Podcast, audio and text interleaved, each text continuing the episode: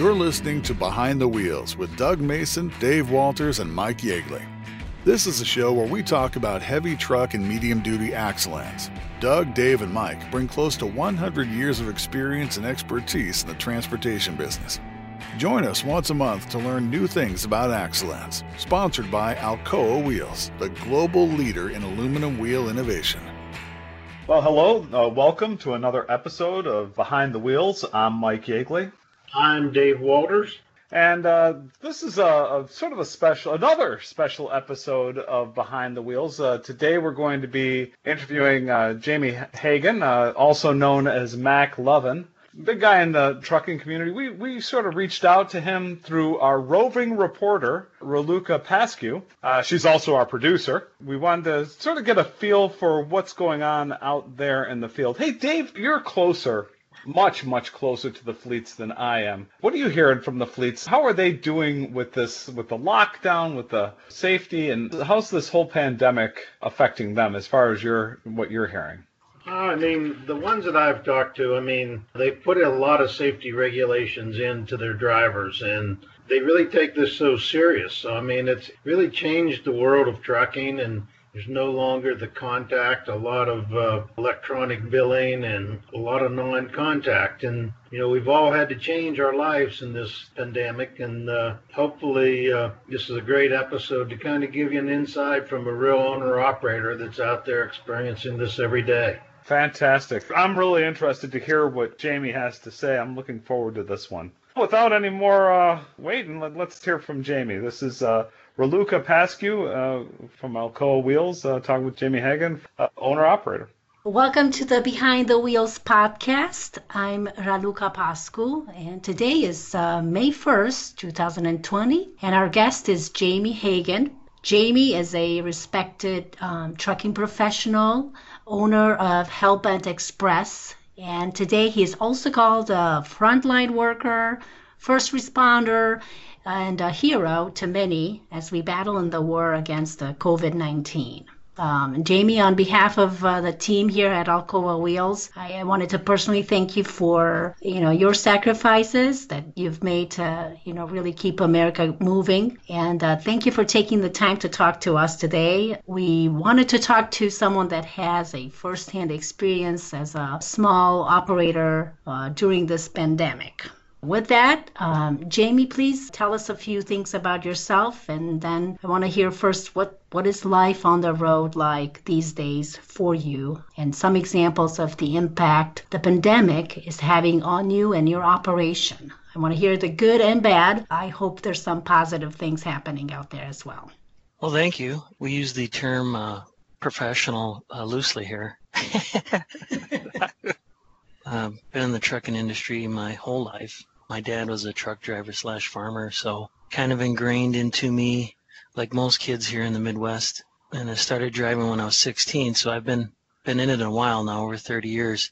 Some of the things that I've seen, I guess, in these uh, recent times, a lot of things have changed, obviously, over the last 30 years. But the biggest thing I've seen change is some of the techniques or the procedures that a guy has to use, you know, doing things anymore. You know, uh, I'd like to see people wrap their head around the, the safety aspect of this and, and we can all get back to work. I'd love to have my business uh, not fail because of it. I've lost 40% of my business and I, I'm in the food industry as well. It's just people aren't ordering food like they used to. You know, they say that people now do more at home, obviously, than restaurants and stuff. So just how food is being made or sold has changed. So it's it's created this whole influx in the business. Interesting. Strange times.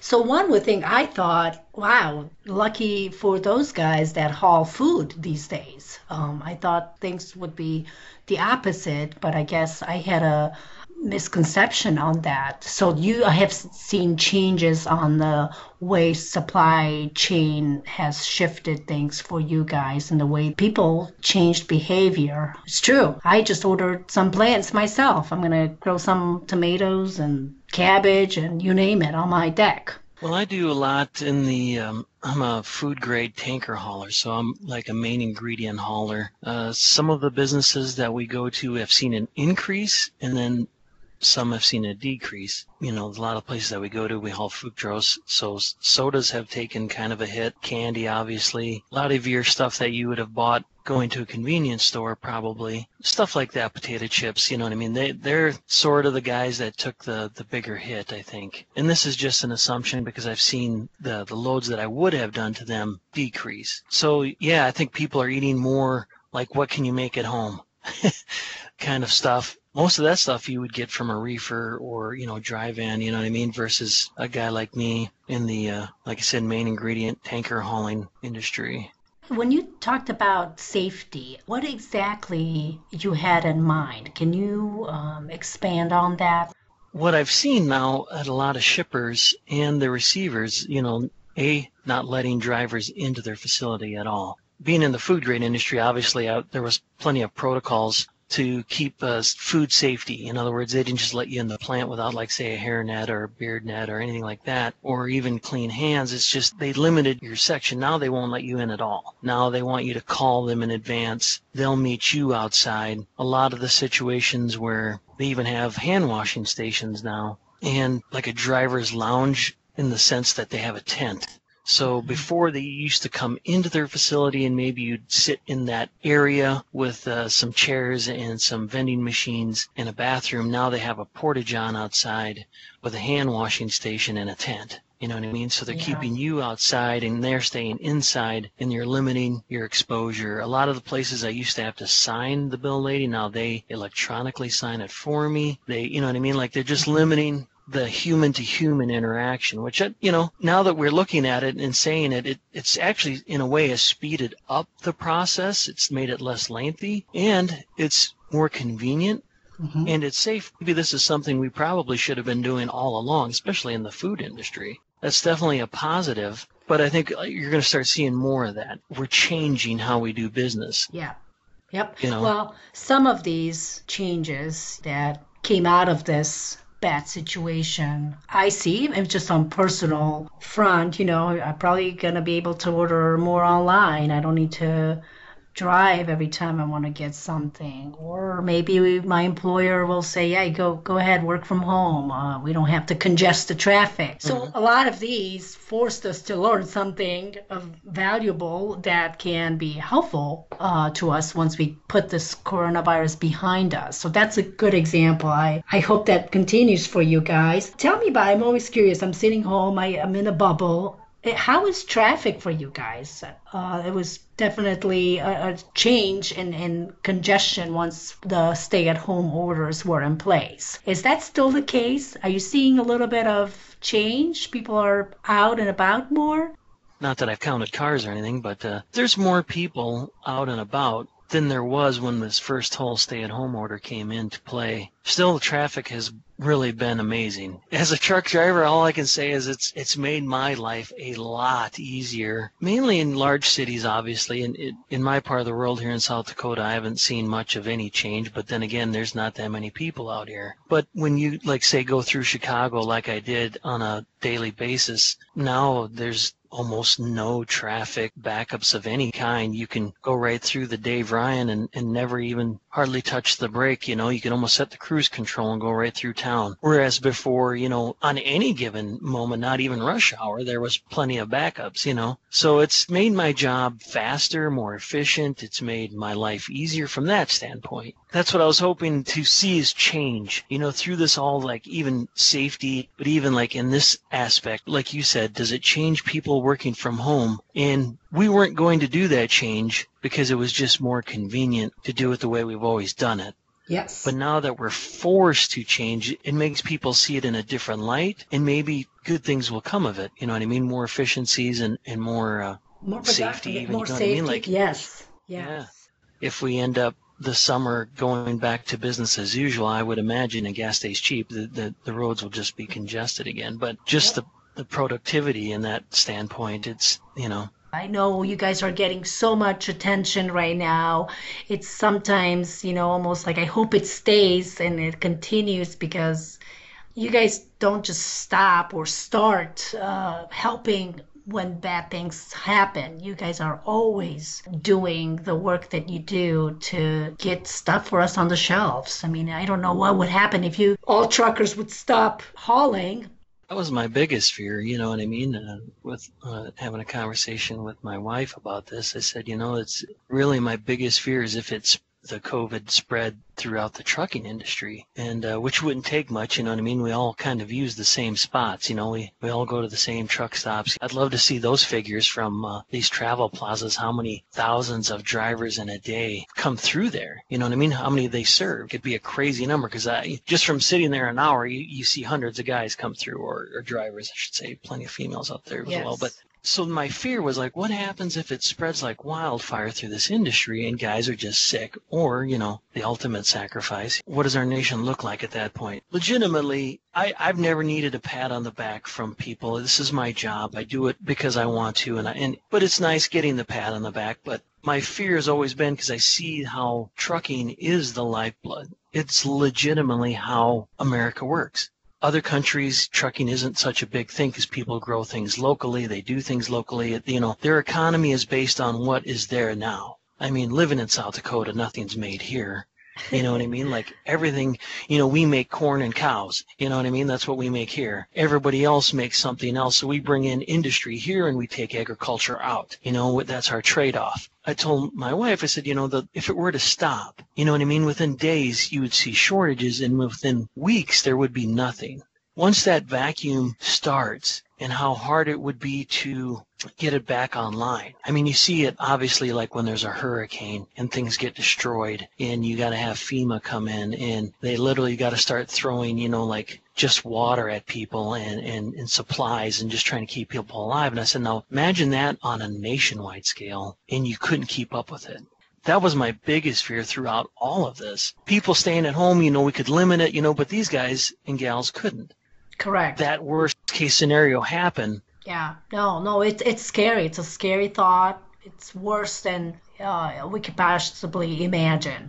I don't know. We've taken, you know, you take things for granted, but if that should happen, it'd be just uh, really disaster. So, what do you do? Like, how do you keep yourself safe, Jamie? What do you do? What do you see other see people do?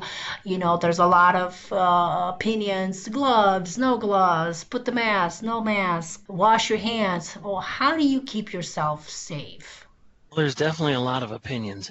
Yes. the uh, but what I'm doing is I got a mask. Um, I started with an N95 mask because nobody was wearing masks, and now I've moved to a cloth one that I purchased online, and I wear that pretty much everywhere. I'm hoping that that becomes sort of the standard throughout the summer and fall here. Uh, hopefully, there'll come a day where we can stop wearing them. But I just figured at this point we just need to try it we, we tried to stay at home and everybody, you know, not do anything. And now we're going back to work. But I started wearing the mask. I didn't wear gloves. Uh, I did have hand sanitizer. I limited what I would touch. I'd always use my sleeve of my jacket or long sleeve shirt or whatever to grab a handle. Mhm. But to get out of a, a truck stop, let's say, I would use my elbow to push the door open. I just tried to limit what I touch. Certainly tried to limit my f- touching my face, but we all know is virtually impossible. Yes. Yeah. you, you just be driving down the road and your eye itches, or, or you know, you got an itch on your nose, and Yes. next thing you know, you- you're touching your face. You're like, oh no.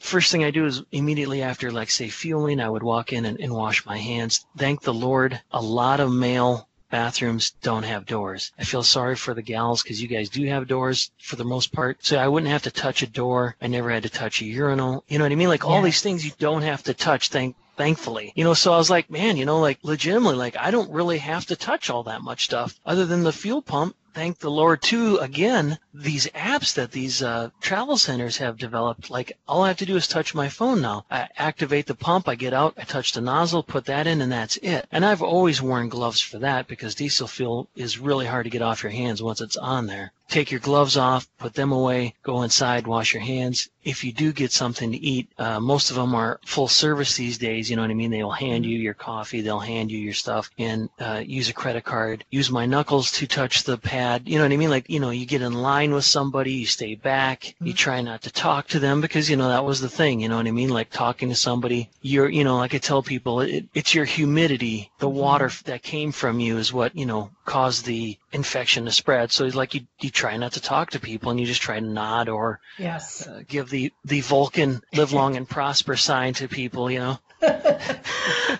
Yes, we're definitely changes of behavior. We have to, and I think you guys are going to be like a good example because you've done it enough. a lot of drivers I see on social media talking about how they're not going to wear a mask. You know, it's a free country and they have a right to not wear a mask. And I said, well, that's true. I said, I don't think the government should mandate it in any way. You know, I don't think that I don't think the government should be like, hey, let's make our people wear this. I think there should be guidelines. But I also think businesses, since they're private, could mandate it. And and the one driver I was speaking to about, it, he's like, well, that's not right. I said, well, there is a sign that says no shirt, no shoes, no service at most businesses, isn't there? And that's because some people would come in topless and barefoot, wouldn't they?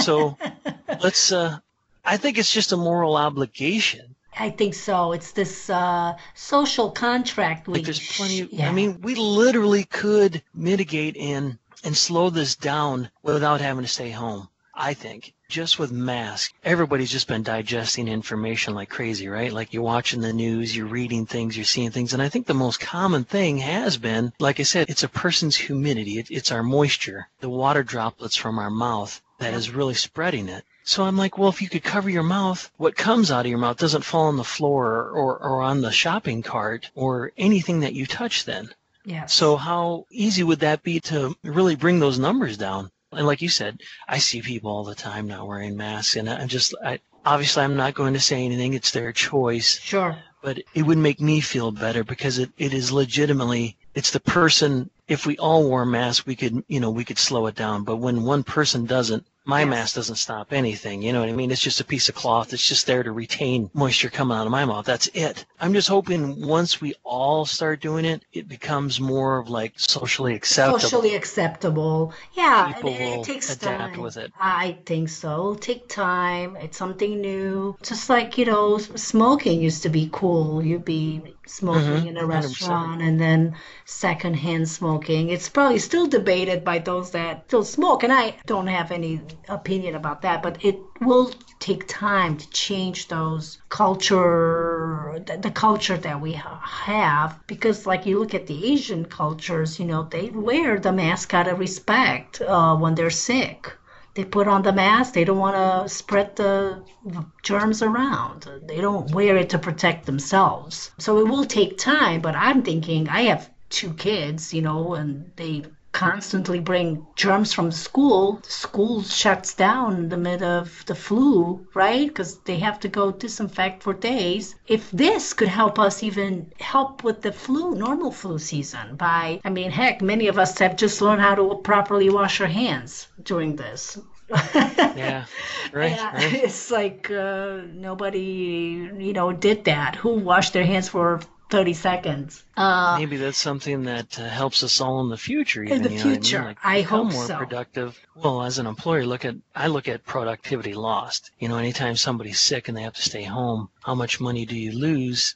yes. Even them, they're not getting paid. I'm not getting paid. Everybody's, you know, and that's fine. We've come to accept that, but maybe we, uh, going forward with just some of these guidelines, are going to help us all uh, not lose as much time off off the job in the future. I agree. And, and for um office environment, you know, we have the mentality of uh, I gotta go in the office. I'm fine. Cause, you know, you get three more people sick, and take, you take it home, give it to your family, and here we go. That's how- it all starts. I hope these things will somewhat shape the way we think about uh, our safety and each other. So you have uh, you have uh, four trucks, you said, right? Now you have four you just bought one.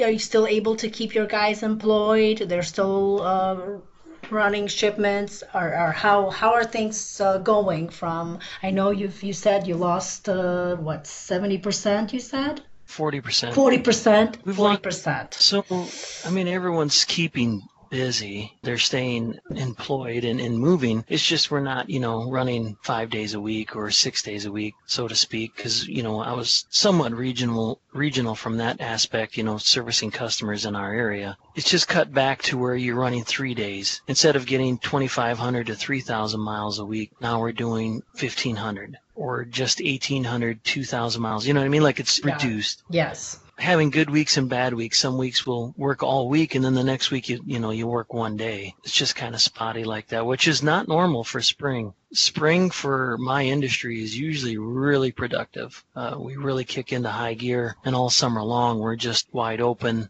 busy, busy. Kind of shocking. Yeah.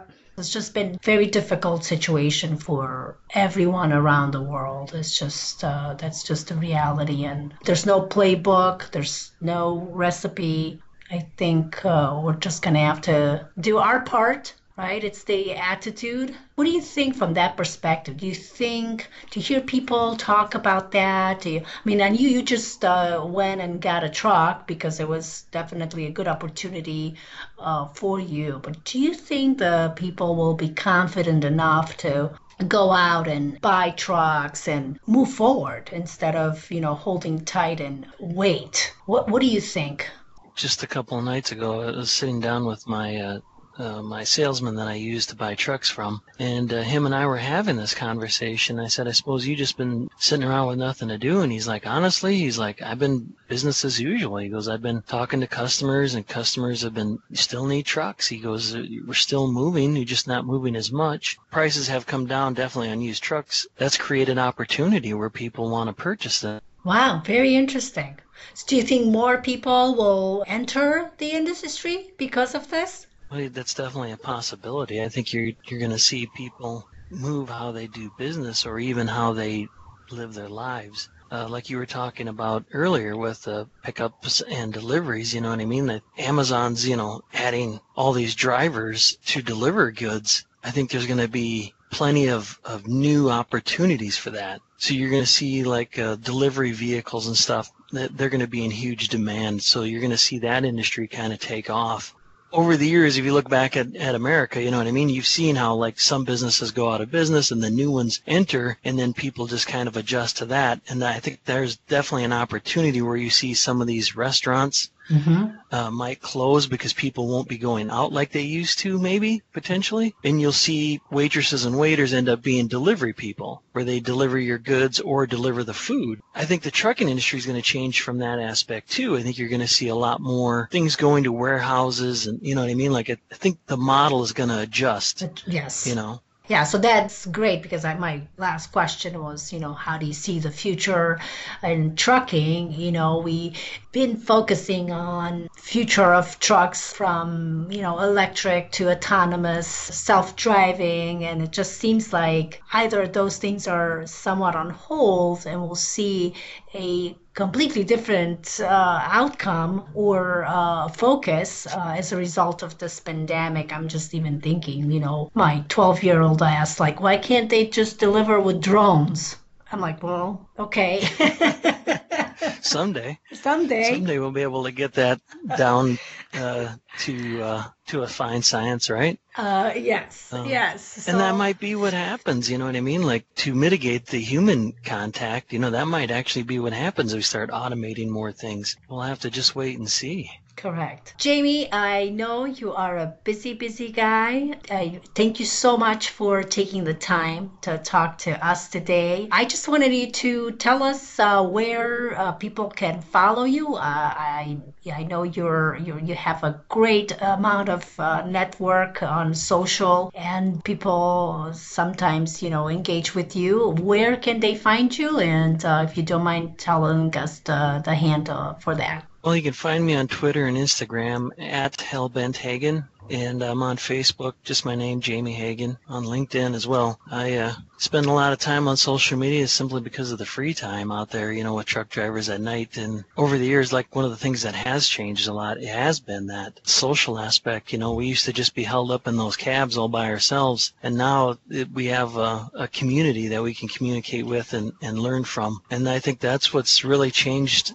the, the trucking industry these last this last decade is the ability to gain more information and we can all change. That's Very great. positive things. Very, very positive things indeed. And uh, we love seeing those interactions. We're now somewhat part of that conversation, where before we could not join your conversations while you had them on, you know, CB, you know, radio. And it's just the greatest thing we think that we're able to be part of what you do. Thank you for uh, being out there. And uh, once again, stay safe and let us know if you need anything. We're here to help. Will do. Thank, Thank, you. Jamie. Take care. Have a great day. You too. And bye. Sponsored by Alcoa Wheels, the global leader in aluminum wheel innovation, manufacturing, and technology. Inventing the first forged aluminum wheel in 1948, its team of experts continue to develop the most lightweight, efficient, and high performing commercial vehicle aluminum wheel products. Bringing you revolutionary innovations like Alcoa DuraBright wheels, Alcoa DuraBlack wheels, the new Alcoa Wheels hubboard technology, and the lightest truck wheel on the market, Alcoa Ultra One 22.5 by 8.25 wheel. Alcoa Wheels, the global leader in aluminum wheel innovation.